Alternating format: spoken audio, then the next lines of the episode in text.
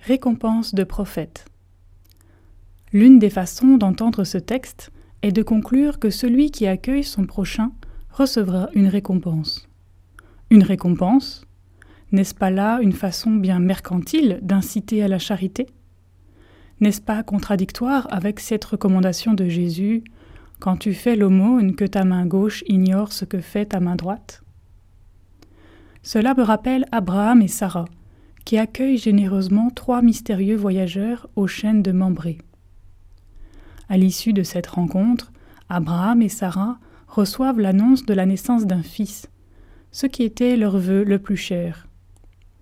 Quand on lit rapidement, ce récit peut nous laisser l'impression que la naissance à venir est une récompense pour l'accueil généreux qu'ils ont offert. Mais si nous prenons un peu de recul, et que nous regardons l'ensemble de la saga d'Abraham, nous nous rendons compte que la promesse d'une descendance a déjà été faite cinq fois. Ce récit annonce en plus la date de la naissance. Les trois voyageurs sont donc des messagers prophétiques. Abraham les accueille avec ce qu'il est et ce qu'il a. Un veau, des galettes et du lait. Il se rend ainsi disponible pour accueillir ce qu'ils sont. Il peut donc entendre la prophétie.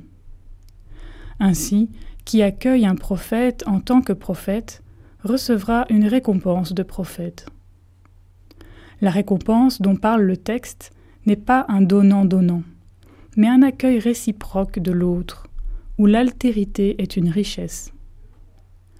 Jésus ne nous parle pas ici de charité, mais d'altérité.